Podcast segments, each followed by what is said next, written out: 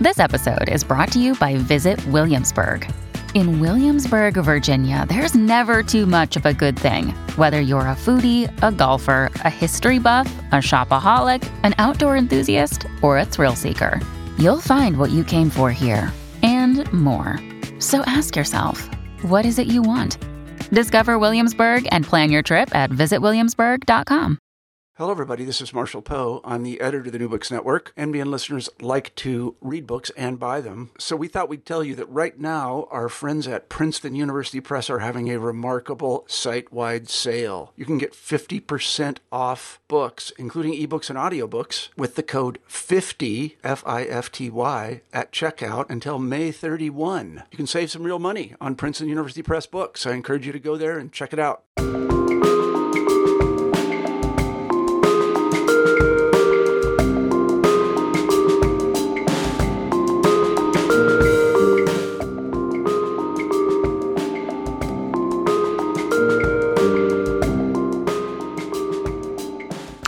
Welcome to Burned by Books. I'm your host, Chris Holmes, professor of literature at Ithaca College. This week's show features an interview with one of the most dynamic American novelists working today, Katie Kitamura. One of the extraordinary things about hosting a podcast where I interview writers is that they tend to gush about other writers they love to read. Such was the case with Kevin Wilson, who flagged Kitamura's work for me. Soon after reading her first novel, The Long Shot, I was asking my local bookstore for everything she had written. With four novels and a travel memoir, Katie Kitamura appears to be at the beginning of a long and productive career. But already her work draws comparisons to Rachel Cusk, J.M. Coetzee, Claire Messud, and others. Her two most recent novels, A Separation and Intimacies, are, according to Kitamura, the closest expression to what it feels like at the moments I'm trying to navigate everything that's happening around us. And in that way, they are novels of thinking and action. Characters grapple with relationships and difficult judgments, and an interior life emerges that is as rich and textured as the physical world around them. Intimacies is a puzzle of scale. A translator must make clear the crimes of an accused former president of an African country while seeking clarity in the enigmatic nature of her love and friendships. The resulting novel is both a thriller where all violence occurs off stage and a portrait of a young woman seeking a home in the company of intimates. Intimacies is my favorite book of the summer and I am thrilled to be able to present my interview with Katie Kitamura. She does not disappoint.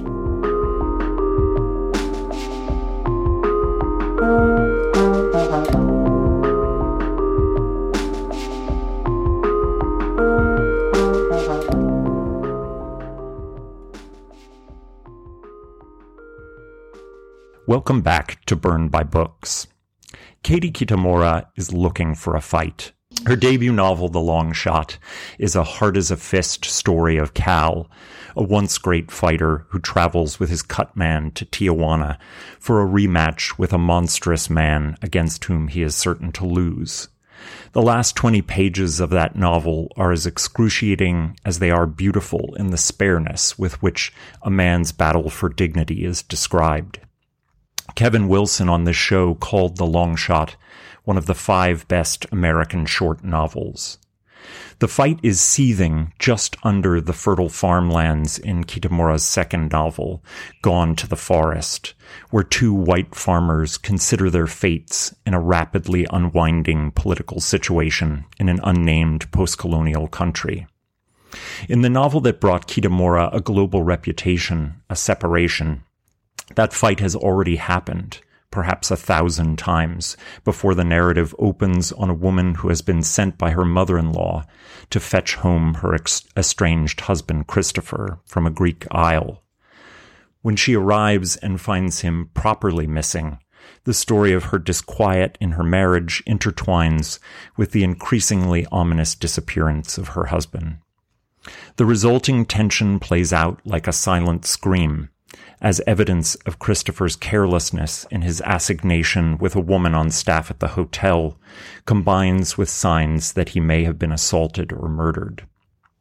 While it appears on the surface to be a secondary detail to the story, a separations narrator is a translator, and that mindset, reading the details of the world for secondary and tertiary meanings, explains much of how she processes the scene that unfolds before her. Translation as a means of comprehending violence, emotional and physical, comes to an apex in Kitamura's newest novel, Intimacies. The translator in question has moved to The Hague to take a job translating for the International Criminal Court. The job brings her into proximity with an accused war criminal and deposed president of an African nation the difficulties of making comprehensible the untranslatability of large scale political violence shake the principles by which the narrator lives her personal life. The threat of violence sits always in the wings, waiting to rush on stage as we learn of a senseless attack that leaves a friend's brother scarred, and of the unspoken dangers of her love life with a married man who leaves her to live alone in his apartment while he reconnects with his estranged family in Lisbon. The abiding sense of danger that washes over the narrative stands in contrast to Kitamura's style, which is perfect, perfected minimalism. Nary an extraneous word, a translator's dream text. Vulture magazine's literary critic Molly Young describes the style as an enthralling austerity, Quote, I couldn't figure out how she pulled it off, even after I read the book twice with a pencil in one hand. How did she make so much happen with so few words? Kitamura's novels are, for this reader, grappling with the universal discontent of the human condition, namely, that no matter how adept we are at deciphering the words and stories of our intimates, they remain enigmas to us to the end. Katie Kitamura is on the faculty at the creative writing program at New York University, and she is a practicing art critic. It is my pleasure to welcome Katie to the show. Chris, thank you so much for that really beautiful and thoughtful introduction. I've, I do not think I've ever heard my work assessed in that way, and it was really such an honor and a privilege. And thank you for having me here. I'm so happy to be here. Thank you for being here. I want to start um, with a question about what I see as a a thread drawn through your work. I think of you now as a chronicler of the mysteries of the institution of marriage. your your novel A Separation does this explicitly with the story of a woman whose estranged husband goes missing in Greece and in intimacies, the decomposing of a marriage off screen is the parallel pathos to the drama at The Hague. In your depiction of marriage, there's the assumption that one will re- never really know the true nature of one's partner. What has drawn you to return to the dark corners of marriage in your novels? Thank you so much for that question, Chris. Um, I think possibly the answer is in the very phrase that you use, the institution of, of marriage. And I think one of the things about marriage is that we think of it as a realm of almost the ultimate intimacy and privacy between two people. Um, but it is also an institution and it comes with a set of expectations mm-hmm. and it fits into a larger culture and kind of social structure. And that tension is something that's really interesting to me. And I think is something that I come to a lot in my work, not just through marriage, but in, in all kinds of ways. The kind of disconnect between our very private experiences and then the way those experiences need to be contextualized within a larger social context and through larger social institutions. And I think marriage is one of the ultimate, is one of those institutions where that conflict or that contradiction is is most palpable. You know, it's as I said, it's in, it's a it's a contract between two people, but it's also a mm-hmm. contract um, with society at large. And so it's a lot of fun to think about what can emerge out of that.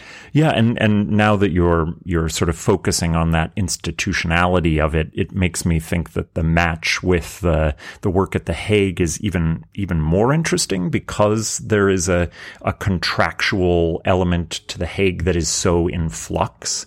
There's the idea that mm-hmm. yes, we've agreed that this is a contract with the world in some way, and that we will mm-hmm. um, be arbiters of of the rules of that contract fact, but your novel mm-hmm. kind of un- unpacks that. So I, I love the the relationality between those two institutions. I mean, it's it's funny because I think in a separation, the institution of marriage is the kind of institutionality of it is implicit in the way that she is performing a part, and that performance really comes under pressure when her in-laws kind of arrive in the wake of her husband's death. Mm. Um, but I wanted to see if there is a way to create a kind of implicit parallel with a with a genuine institution, um, which is in intimacies is is the court. Um, and I think you're right that contracts is one of the ways that I kind of try to enter into that parallel. But I think it's also again in this question of performance.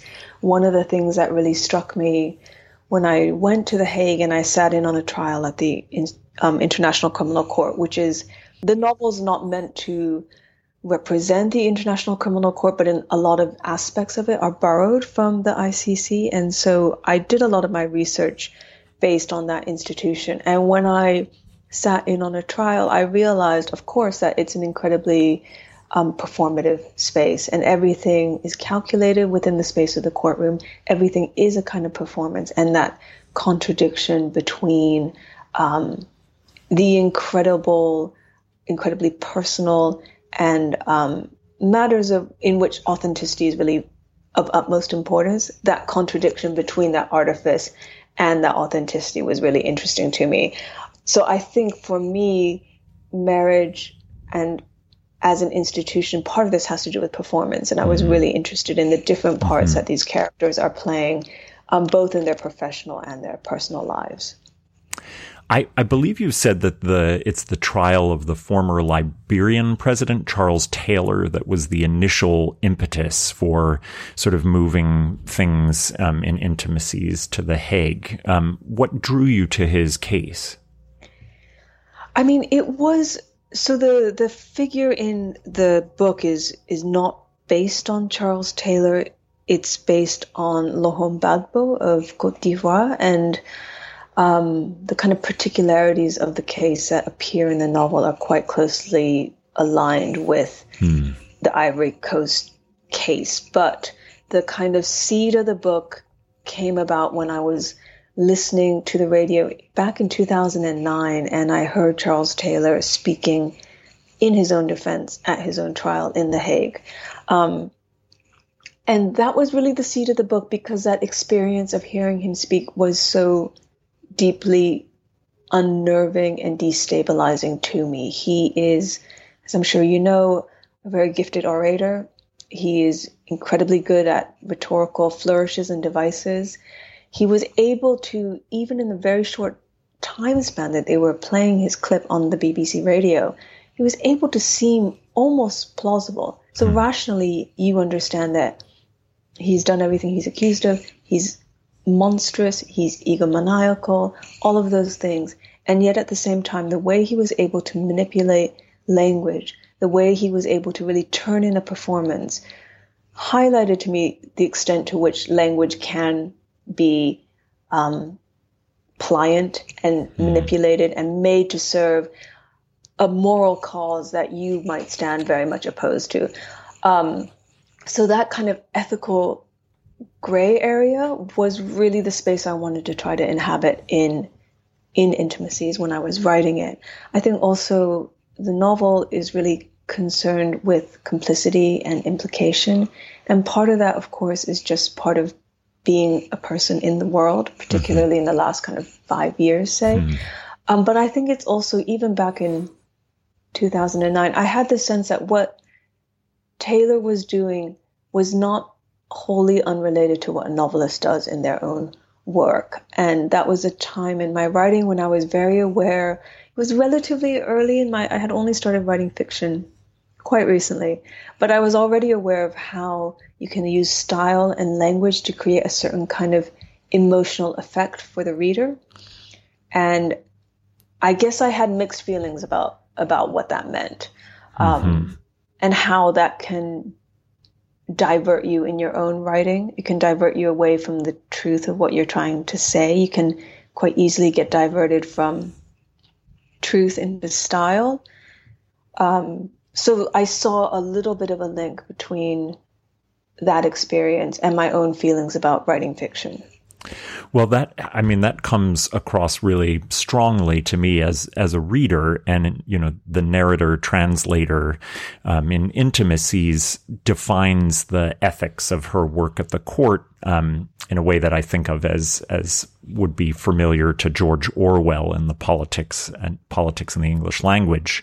And she says of translating the president's purported crimes, quote, I would not obfuscate the meaning of what he had done. My job was to ensure that there would be no escape route between languages.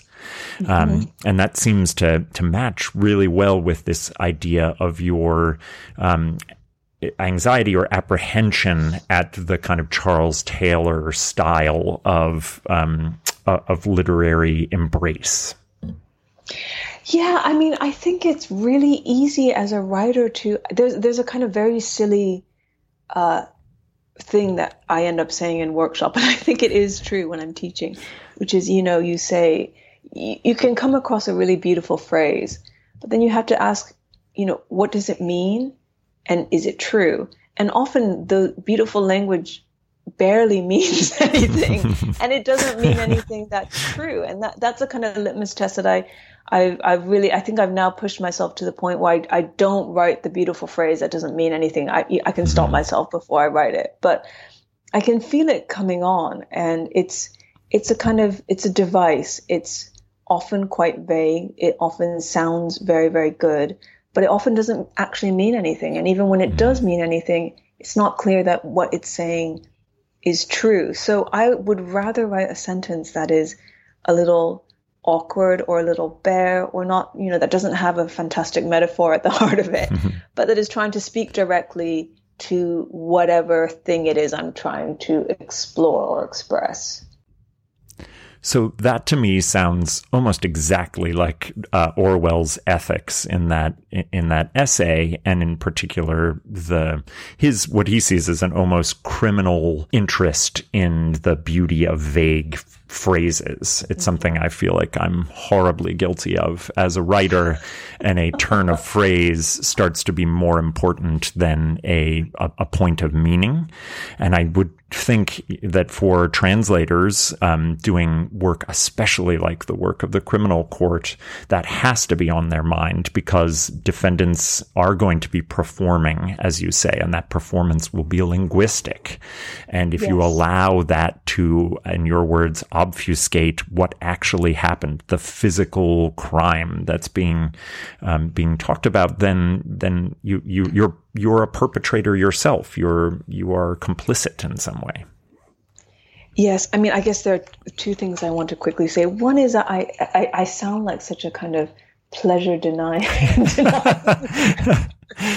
and you know, I, I, mean, I think it's impossible to write if you're not writing to your pleasure, right? I mean, I mm-hmm. think that it's hard to to keep sitting down every day, day after day, and and returning to the same manuscript if some part of you doesn't want to be inside that world. And I think for some writers, the thing that draws you to the manuscript, to that world, is language and style. Um, so I I respect that and I really understand that. But I think for me, I I've I found a way to locate the pleasure elsewhere. Um, I found a way to find other things that interest me in the writing, mm-hmm. and hopefully those things will change over the course of, of. Hopefully, I hope I will get to write more books, and I hope that that interest moves because I think that's really how you you develop and change and, and shift as a writer. Um, with with regard to what you're saying about interpretation, I, that's absolutely the case. And you know, one while I was doing my research, I interviewed a number of interpreters, and one of them was telling a a story about how a colleague of theirs had made an error in interpretation, and it meant that the entire testimony was thrown out. Oh my um, goodness! So the, oh wow! Yeah, so the, the, the consequences are, are very very high. One thing that was really interesting about meeting the interpreters is I think I had when I started thinking about the book a very clinical sense of what an interpreter would be, and I imagined it as a space that was relatively denuded of emotion, and mm-hmm. in that sense, maybe I thought it was going to be almost a verbal version of what a translator's work might be, but just as in the way that a translator is really rewriting a text in a new language and authoring that text in another in another language. The interpreters, when I met them, were incredibly charismatic, um, exuberant almost people. They mm. they were very comfortable occupying space, and I realized that part of their work is also performance oriented. So language has its specific meaning that is in the words, but it also has its meaning that's created by inflection and context. So, for example, if somebody says something ironically, that has to be transmitted some way in the interpretation because obviously mm-hmm. an ironic statement cannot be taken at face value. So I think they're having to make all sorts of very rapid judgments when they are doing their work because they have to get as much meaning as precisely as possible from the originating language into the language they're working in. And so that that the, the fact that that might come about through a kind of performance element or through a kind of artifice or theatricality was one of those contradictions that I think is really a part of how a court of justice works. Um, but that was something I definitely had to reorient myself around when I when I understood that. I think I came into the novel with the same feelings about the the work of the translator in that kind of context. But what you do remarkably is to show one how kind of nerve wracking the the process can be and how the on the spot decisions about both particular words and the performativity, the um, emotiveness of the language are so crucial. Um, and one of the great dramas of it is that when our when your narrator begins to feel herself being drawn into the the ken of this um, accused war criminal and and she finds that uh, and this is the quote in those moments out of what I can only describe as an excess of imagination he became the person whose perspective I occupied I flinched when the proceedings seemed to go against him. I felt quiet relief when they moved in his direction and it it both um, made me realize how much language still has this pull on you, even when you're trying to treat it as this professional work. Um, you know, a great orator and someone who can use language powerfully still can can pull you in their direction and pull you to um, empathize with them. But it also felt to me like, uh, in, and you've already been sort of talking in, in, this general direction about the way that a novel can forge these empathetic attachments between the reader and reprehensible or at least highly problematic characters. And it sounds like you were considering that connection. Yeah, absolutely. I mean, empathy is for me a little bit like intimacy in that we are really conditioned to think of it as wholly a desirable trait mm, or that's thing. True. That's true. Um, you know, we, we think about intimacy as something that we seek out in our relationships with other people. I have small children, you know, the, constantly the kind of question of the empathetic child, you're trying to teach your children empathy. It's just part of it's in the culture. It's really, we are conditioned to think of it as a desirable thing. But one of the things in the novel that I wanted to think about is is the question of is empathy always desirable? Is intimacy always desirable? Obviously, in the case of intimacy over the course of the novel, as I was writing it, I realized there are so many instances where the intimacy that is imposed upon the central character is actually a kind of violation and is a kind of violence. And the novel is full of instances of sexual harassment and sexual mm-hmm. intimidation. So it is, it is a multifaceted word. And similarly, she undergoes a feeling of empathy almost against her will, and it is for her something that she would actually rather guard against. Um, and and that is a kind of key moment for me is that despite herself, she is drawn in against her better judgment, against her defenses.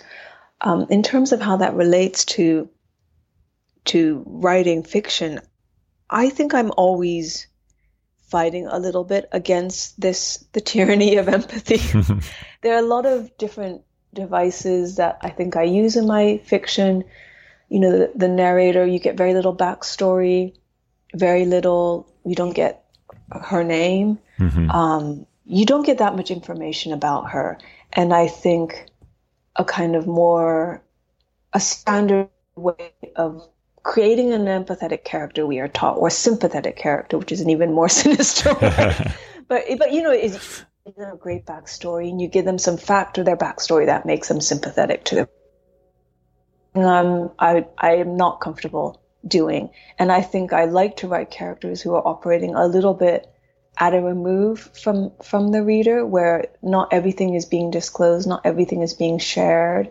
Um, and I think in part it's because I'm a little bit wary in my own writing, you know, not in other people's writing, because again, my experience as a reader is very distinct to my experience as a writer. But in my own writing, I think I'm always fighting against the empathetic tendencies of fiction which is it is designed to put the reader in the head of another of a character, mm-hmm. of several characters sometimes, um, and I think I'm I always find myself working against that. That's a kind of tension that's in the writing for me. When I find a moment where I can see that it's, and I think maybe to double back on myself a little bit, this does link to what I was saying earlier about language and manipulation and the creation of emotion on the page.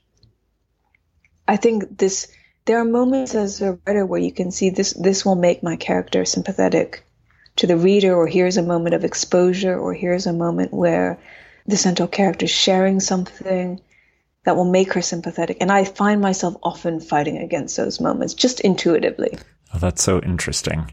And i think of like very recent and also classical examples in which we are um, drawn by these constant um, moments of catalyst to empathy um, in the text to characters who perhaps don't deserve it. So in J.M. Coetzee's Disgrace, um, David Lurie, um, there are these moments, especially at the end, when he's carrying a, um, you know, a dog to what will certainly be its its death uh, mm-hmm. and and we're we're led to see that as a, a, kind of symbolism that that can be an umbrella category over the, all of his actions. And similarly. Mm-hmm you know, Satan in Paradise Lost, Paradise Lost, um, his perspective is the one we occupy. And therefore, you know, Stanley Fish famously said that we're, you know, we're surprised to be in, in the midst of sin. Um, and yet we're, we love to listen to him describe his, his shield and his minions. Um, mm-hmm. and so I think that, uh, it, it makes a lot of sense to me the way that you are, um, hesitant at least to to want to draw those in that kind of explicit way. Um, but yet, mm-hmm. of course, I as a reader, I felt great empathy for your narrator, but it was more because of the process of her thinking through complicated problems in her life than mm-hmm. because of discrete vis- visual elements to that life that would cause um, an empathetic impulse. I mean, I think having, you know, now I'm about to contradict myself. I, mean, I, I think that the way we come to know characters best is by seeing how their mind works and seeing how they see the world. Mm-hmm. Um, and to me, that always brings me closest to the perspective of a character rather than some piece of backstory that's kind of artificially inserted into a text to make me understand why the character is the way they are. I think it's for me, it's really a kind of much slower process of inhabiting um, their view and seeing the movement of their mind with all its contradictions and circles. And that's certainly something that I'm always thinking about trying to get on the page. But having said that, you know, there are a number of very, I would say, charismatic male figures in this novel, almost all of whom are morally suspect. and Indeed. as a writer, I had I had so much fun writing those characters, and I do think that pleasure shows. I remember my my husband, who is also a novelist, read an early draft of the novel, and there's a character who is a kind of charismatic, lying bookseller, mm. um, and he, and who was much more present in the draft. And he said, "You love writing this character so much. You're having so much fun. It really shows on the page, but it's actually pulling the novel askew. It's kind of altering the balance of it, and you've got to mm. pare him mm. back. So I had to cut many, many, many scenes of that character. I was having so much fun when I was writing the first draft. I really let myself get drawn into the kind of charisma as I as I felt it that that character had, and I think you know you can see that happen to to writers as well, and and sometimes it is the right choice to really go with that and to follow that all the way and. Um, to indulge in that pleasure. But in the case of this particular novel, it felt like a mistake. And so I had to pare him back. You were giving Satan too much screen time. Um, yes, There's a tradition of modern novels with translators as protagonists. The Spanish novelist and philosopher Javier Marias wrote of the translator in his novel Your Face Tomorrow, quote, a translator is an interpreter of people, of their behavior and reactions, their inconsistencies, their limits, their innocence, their lack of scruples, and their resistance, their possible degrees of loyalty or baseness, and their calculable prices, and their poisons and their temptations. Is this part of what drew you to the figure of the translator as narrator in two different novels? Oh, I'm so glad that you mentioned Marias because he's one of my absolute favorite writers. I think he's really an extraordinary. He's amazing writer. Yeah, I mean, I and and and I love. I've I've read everything that's been translated into English by Margaret Jull Costa, and um, it's also very fascinating to watch his evolution as a writer because I think he's changed. He changed a lot from the very very early work, and it's he's one of these writers where it's such a delight to just see him expand upon a way of working that he found and the, those kind of middle novels, your face, uh, not your face tomorrow, but the ones before that, A Heart So White and mm-hmm. Tomorrow in the mm-hmm. Battle, Think on Me, and the way he kind of took that model and then expanded it into the trilogy of Your Face Tomorrow, which he quoted from. Um, I mean, I, I absolutely think that, I mean, that's such a beautiful quote. Um, and that's certainly something that drew me to the idea of translation and interpretation. I was interested, I guess there are two things. I, I was interested in the idea of this passage of language between people, between spaces, between, you know, mother tongue and, and, and foreign tongues. All of that was very interesting to me. I like the kind of formal quality of it. Um, I like the idea, I, I was drawn to the idea of, of people who literally had words put into their mouths, which is really ah. the case with the interpreter in intimacies is she doesn't author her own language. And that's something that I'm also looking at, I think, in the novel that I'm working on right now. This idea of what does it mean to be steeped in language, to be somebody whose trade is in language, but not to be authoring that language entirely yourself. And what kind of position does that put you in in relation to your own life and to the scope of action that you have within your own life? So, you know, the the passivity, complicity, these are things that I'm really interested in exploring vis a vis my narrators. And part of that, I think, has to do with their relationship to language and to authorship and to this kind of position of enunciation.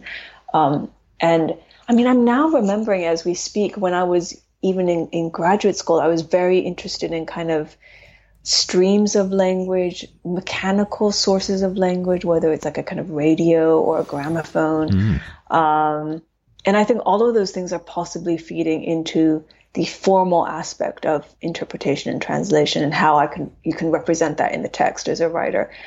In terms of the actual psychological position of the narrators, it is absolutely as you just read in that quotation from Marias. It's this idea that they are so particularly in intimacies, I would say, but also in a separation, they are so caught up in the act of assessment and scanning and reading and trying to ascertain um, all the smallest details of somebody's behavior. And I think that almost puts them at a distance. They become almost archaeologists of their own life. They're constantly studying it. And that makes it difficult for these characters in my in my kind of point of view, at least in my opinion, mm-hmm. to kind of step forward into their own lives. Um, so the interpreter in intimacies is of course doing interpretive work at in her workplace at the court, but she's also doing it all the time in her more personal relationships. Yes. you know, with her, she's doing it with her friends, she's doing it with her partner, she's doing it in the apartment she's staying. She constantly is doing it, and so one of the things that I wanted to allow her to to do in the novel is make that step from constant interpretation into actual action mm-hmm. um, towards mm-hmm. the end of the book.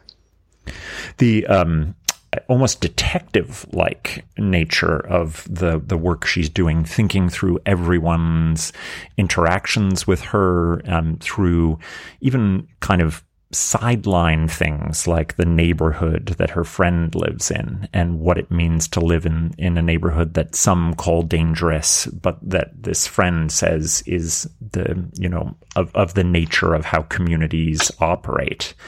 Um, and it's, that's part of the fun of it, I think. And I, and I do see how that movement from detective to someone who can actually sort of be more present in her real life is fundamental to the arc of the novel. But I still, I really like the detection aspect of it. It's it's funny you say that. I mean, both the separation and intimacy is much more in a in earlier drafts. It had a kind of mystery or detective or thriller element to it, which which ultimately got pared back in the edits, which I think was the right choice. But I'm really interested in in playing with genre and you know a separation seems to have a kind of mystery narrative mm-hmm. um, and in intimacy. Similarly you know there are these crimes that are taking place around the narrator. Um, there's a mugging that kind of takes place at the at the start of the of the novel. Um, and i like the mode of reading that that puts a reader into kind of opening up you know this kind of hypersensitivity. You're looking you're you're in this detec- detective or detection mode, as you say it. Mm-hmm. Um, but I think ultimately, for me, what is more interesting is to put the process of discovery, um, to direct it inwards into the consciousness of the central characters rather than outwards into plot. Mm-hmm. So the stories are very rarely resolved in, in the sense that you get a criminal who's apprehended and carted away. You know, it, it's very much not, you know, it was the butler in the library with a candlestick or whatever it might be. But I, I think it's it's it's opening up that mode of discovery as you as you describe it that is interesting to me. Um, it wasn't the bookshop owner in the restaurant with the no. blonde. it was a little. so I have a question about the the court itself, which, as you say, is not meant to be the the Hague uh, as as a as a real life institution, but rather to sort of borrow elements from it. I'm quite interested in how the president suggests uh, in his trial and in conversations with the translator that the court is is on its face um, not impartial and points out to the translator that her country has committed terrible t- crimes and atrocities. And I wonder if you think that global institutions that purport to seek a kind of international justice are doomed to operate as machines of neocolonialism, always reinforcing the tacit racial, cultural, and linguistic hierarchies of the past. I mean, I guess the first thing I would say is I, I tremendously admire the work of the International Criminal Court, which I think is, is is very very important. And as you say, the the novel is not in any way intended as a critique of the international criminal justice system. I think it is intended to look at the fact that it is an institution, though, um, and as such, is is prey to all both the strengths and the weaknesses of any institution, hmm. and that there is such a thing as institutional bias. And I think some of that is very purely pragmatic and uh, logistical, and not a result of any blindness on the part of the the people who are you know run, running running these courts. But, you know, for example, in the case of the International Criminal Court, they are only able to prosecute cases in countries who have signed the Rome Statute, and the United oh, States right. has not signed the Rome mm. Statute. So they are simply un- they do not have it's not they don't have jurisdiction to pursue any cases.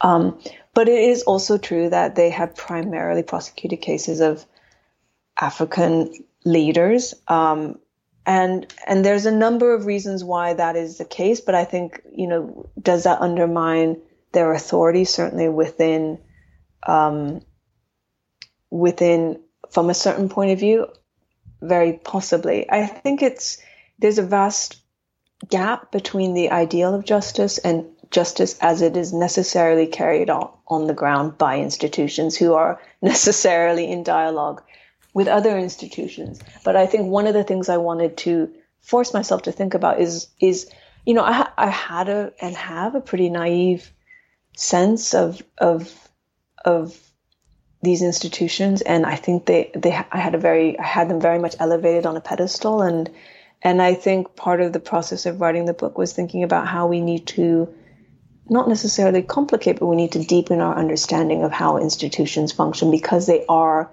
a product of the society that they are operating within. Mm-hmm. Um, in terms of if they are doomed to be tools of neocolonialism, I mean, I think we have to believe that there can be a recalibration within institutions, and that's part of what is the dialogue that's happening right now. And I think we have to remain optimistic about how this can be addressed. Yeah, and I, I like that um, the way you're phrasing that a recalibration of institutions that we um, that we can think of them outside of the unstoppable grinding of bureaucracy, and that there might be a way for them to have more deftness and mobility in in responding to things like that. But as you say, the context is like the U.S. is is so powerful and would not give up that power to an institution like that. And so yes. the the very figures that we can point at and and say should be in front of the the International Criminal Court will not be and and potentially never be. Uh, and yes. that is that's not explicitly a problem of that institution because they, of course, would seek out that kind of justice, um, but it is a problem for the context of global institutions. Yes, I mean, I think possibly that's that's part of what the kind of agitation is about. Is is I think the ICC in particular, as an institution, is seen as as a real arbiter of justice, rightly so. Um, but I I think it is so compromise feels like the wrong word. It feels like it's doing too much work, but it it operates in the real world in tandem with other government organizations. Um, but I think encouraging a kind of greater understanding of how its scope of action is necessarily restricted is maybe something that would be useful. Hmm. Um, I want to talk a little bit about violence in your work, uh, mm-hmm. and violence is is often off screen um, and you know certainly not in the long shot in which, mm-hmm. um, as I described, you feel every single blow on Cal's um, body. Uh, but for most of your work, it's it's off screen. You know, you've already match- mentioned the attack of the bookshop owner Anton, um, the atrocities that are tried in the court we don't see um, on screen, uh, and Yet these, all of your work, even um, your wonderfully eclectic memoir of experience in in Japan as a Japanese American, Japanese for travelers, um, features elements of sumo and, and MMA fighting. What is your relationship to violence as a writer, and what draws you to the brutality of fighting as a sport? I mean, I think one thing that's interesting hearing you kind of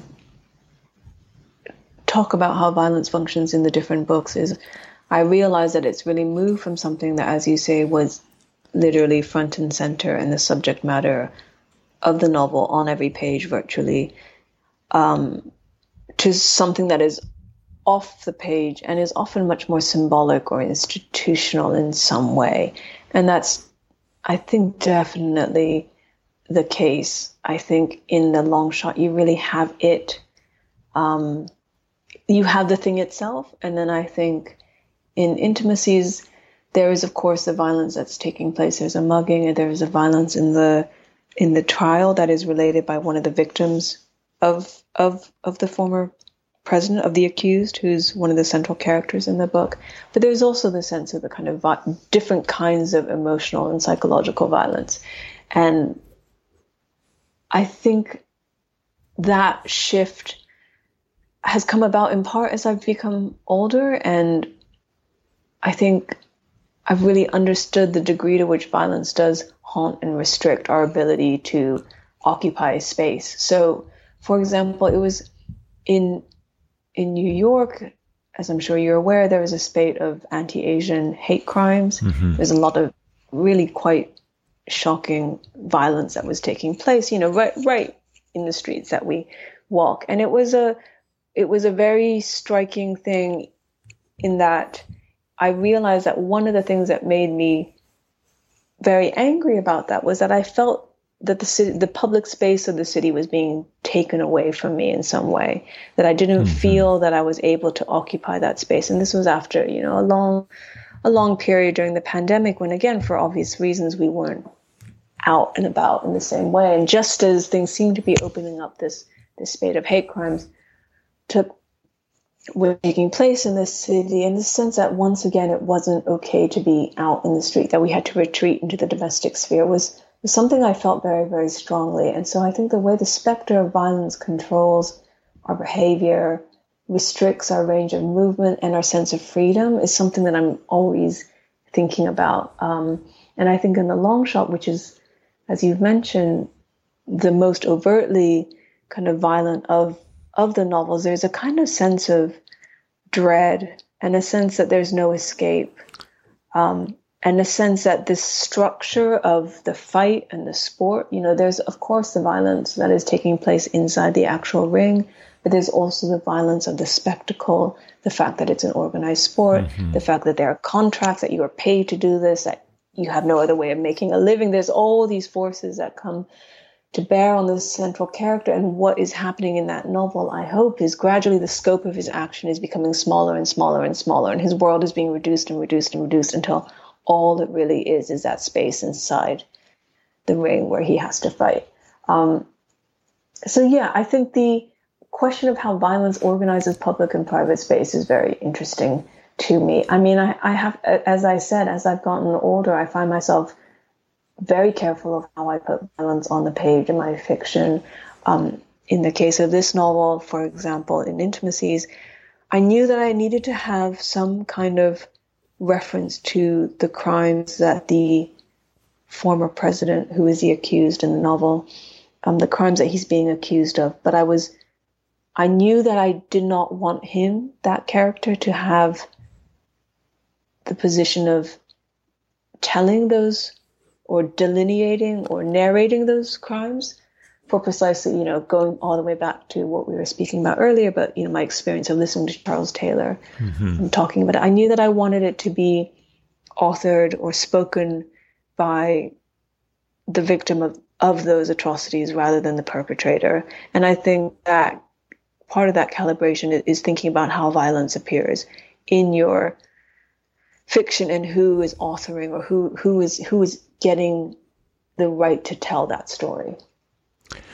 I wanted to ask just a follow up question um, about the incidents of Asian hate in, in New York and around the country, just because I've had a, a conversation with the writer Jack Wang recently, in which he um, described as a as a kind of a, a double trauma of it was both feeling, as you have said, unwelcome in public spaces that he had felt welcome in previously, but then finding that the memory span um, of the United States for hate against um, Asian and Pacific Islander people in the country is so unbelievably short, um, a sort of like micro blink of the eye, as opposed to other kinds of um, expressed hate.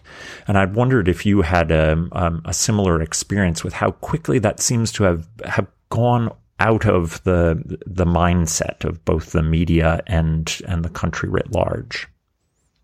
Do you mean about the kind of long history of anti-Asian legislation, or do you mean specifically the recent spate of Yeah, I, I think the most recent, and in the sense of it having been this sort of spectacular and public and um, and violence, seemingly with no compunction to just doing it in sort of bright daylight, and how that has not been um, the conversation just seemed to deaden and stop, even though that you know it's clear it's still going on and has this long, yeah. um, drawn out history. history. Yeah.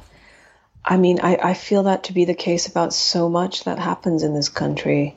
You know, I, I feel this country's ability to forget things is almost unparalleled. And it's things that happened, it feels barely even months ago, it feels weeks ago, are already forgotten. Um, and I, I don't have an answer for why that is is the case.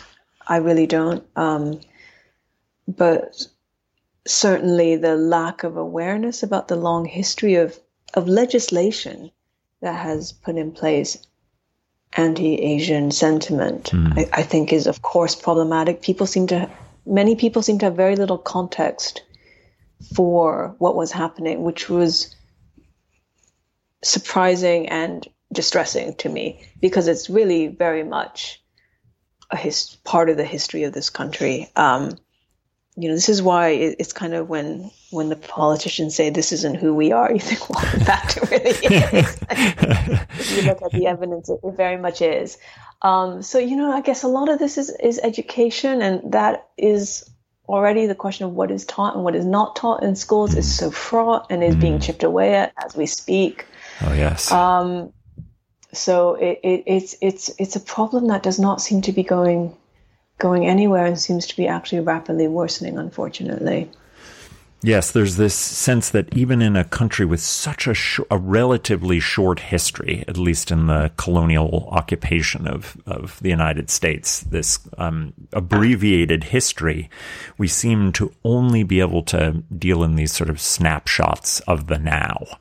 Um, yes. And I think uh, that actually connects um, somewhat to to things uh, going on in intimacies because the narrator really has to battle with herself to not have just these snapshots in the trial at the moment. Like, for example, when the president is sort of seeing his supporters in the courtroom and almost conducting them like an orchestra. And it's very easy to get drawn into the charisma and that dedication and not have a, an expanded vision of the longer history. And similarly, in a separation, it would, it's very easy to get sucked into the sort of drama of Christopher's, um, probable assault. And when there's this long, um, less dramatic, but equally, if not more so important history of, of a marriage. Um, mm-hmm. and so I, uh, I, I like that paralleling there between the need to see something more than just a snapshot. Yeah, it's interesting. I mean, I, I think it's true that we are conditioned to focus on this, as you say, snapshot of now, but obviously you can't understand what you're seeing if you don't know the full history of how that is informing the present. And that seems like such an pedantic thing to say, and I'm afraid it's true. um, I mean, you know, a lot of a lot of the the impetus behind writing this book really came from this sense of the disjunction between what, as an individual, we are able to apprehend and our awareness of much larger narratives that we don't fully understand, mm. and the kind of constant as you say, struggle to try to see the larger narrative, even as we are increasingly kind of drawn into the particular and the individual and the individual experience. You know, I think as a culture at large, we are very, very preoccupied with individual experience right now, documenting mm-hmm. it, sharing it. Um, rather than I think I think more than collective experience. I don't actually know if that's true. I'll take that back. But I, I do I do think the kind of focus on on the particularities of your personal life um, is, is a large part of how we live right now. But at the same time, we're very aware that there are history making events taking place everywhere around us, of which we understand very, very little. We understand maybe a particular narrative that's put forward. We don't necessarily know the depth of that narrative. we see the fragments rather than the entire whole. And of course, part of that is is something that can be addressed simply by educating yourself or looking further. But I think it is really part of just a condition of being alive right now. Mm-hmm. And so part of what was interesting to me in writing intimacies was writing a character who is simultaneously trying to apprehend the larger narrative and the complexity of this trial that's happening in her workplace, but is also very preoccupied with her personal life and the question of whether or not this person is going to return her text messages. And that, that absurdity and the bathos and and the almost self-loathing that she starts to experience is, is I think, part of the difficulty of reconciling scale, recon- reconciling your mm. personal experience mm-hmm. in a larger world. And institutions are crucial for understanding scale because they have a, a longer than a single lifetime history yes. and they contain yes. memory. Even though it's, you yes. know, the people within them are changing, they hold memory. And so I think that's, that, that to me was something that you were doing with the scalar nature of the, the court. Yes, I mean, I think the question of institutional memory is really significant, um, both because it it creates that bridge that we don't necessarily have as individuals, and also because it is conditioned by particular context that it carries over into the present as well. Before um, I leave you today, I wonder if you'd be willing to recommend us some late summer reading. Anything new and forthcoming that you're excited about um, would be wonderful. And also, given the topic of intimacies, I'd love to know if you're reading any literatures in translation right now. The novel that I've been really recommending to a lot of people over the past year is Anna Seghers' Transit, which was translated out of German. Um, and do you know this novel? No, I don't. It's really it's it's really staggeringly good. It was written during the Second World War and it is set in occupied France and it's about a group of refugees who are trying to leave Marseille.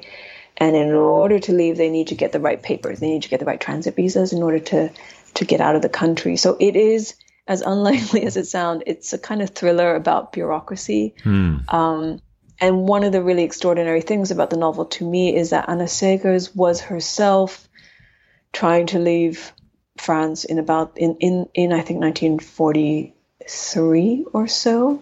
I'm not sure if I have that date right. She did manage to leave. She she got onto a boat and she went got to Mexico. And then while she was in Mexico, she wrote this novel very quickly, and it was published in 1944. Oh my goodness! And that ability to write with such clarity and you know, it's a very unsentimental novel. It's it's very very clear eyed, and to be able to write within from within the inside of these events with such clarity is really extraordinary to me. So that is something that I've been recommending to everybody. I also recently um, read the little novellas by Adalbert Stifter, the Austrian writer, the 19th century writer and landscape painter, and one in particular that has really haunted me is a little book called Rock Crystal, which has a very, very simple story. It's two children who get lost in a snowstorm on Christmas Day, or maybe it's Christmas Eve. Um, and it has this kind of almost parable like or fairy tale like quality, but the sense of dread and almost relentless pressure mm. that he creates is really extraordinary. It's the kind of book you have to read in one sitting because there's no way to sustain that level of anxiety. oh my goodness. Um, and the New York Review of Book just put out a new collection of his novellas. Oh, they're so um, good at finding these yes, these texts. Yes. Um, have you read The Ice Palace, um, the Norwegian somebody, short novel? Yes, somebody else. I haven't. Somebody else actually mentioned that to me vis-a-vis when I w- was mentioned Stifter. Uh, it it just it has a lot of a lot of parallels to the way you're describing Rock Crystal. Wonderful. I'm going to look at that. The other thing I'm really excited about, but I haven't read it, is um, Jennifer Croft has just done the new translation of the Olga Tokarczuk's. I think her big masterpiece, um, and I think that is coming out later this year. I but I don't know exactly when, and I haven't read it, so I'm very excited. I think you're right. My my colleague who works on, on Polish literature has a new has a new article talking about it, and it just seemed amazing, and I I, I can't wait to to read it. Yeah, I'm really excited to read that one. I think that's one of the things I'm looking forward to th- three, all three of those are in translation. So, well, those are fantastic, and I'm sure people will be excited to seek out um, things new and in translation. And Katie, thank you so much for spending time with me today. This was a wonderful conversation. Oh, Chris, thank you so much. This was really a pleasure.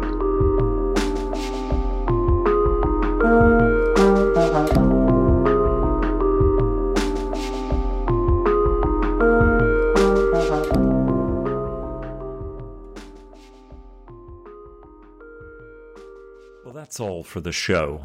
My great thanks to Katie Kitamura for her generosity and kindness, and for her wonderful new novel, Intimacies, which is indeed a gift. Next episode features an interview with my very first guest, Eleanor Henderson, whose new memoir, Everything I Have Is Yours, will be the most talked about and sought after book of the late summer. You won't want to miss our conversation. Thanks for listening, and do leave a rating and comment on iTunes and Spotify to let other listeners know that the show exists. You will find all of Katie Kitamura's recommended books on our website at burnedbybooks.com. Until next time, I'm Chris Holmes, and this has been Burned by Books.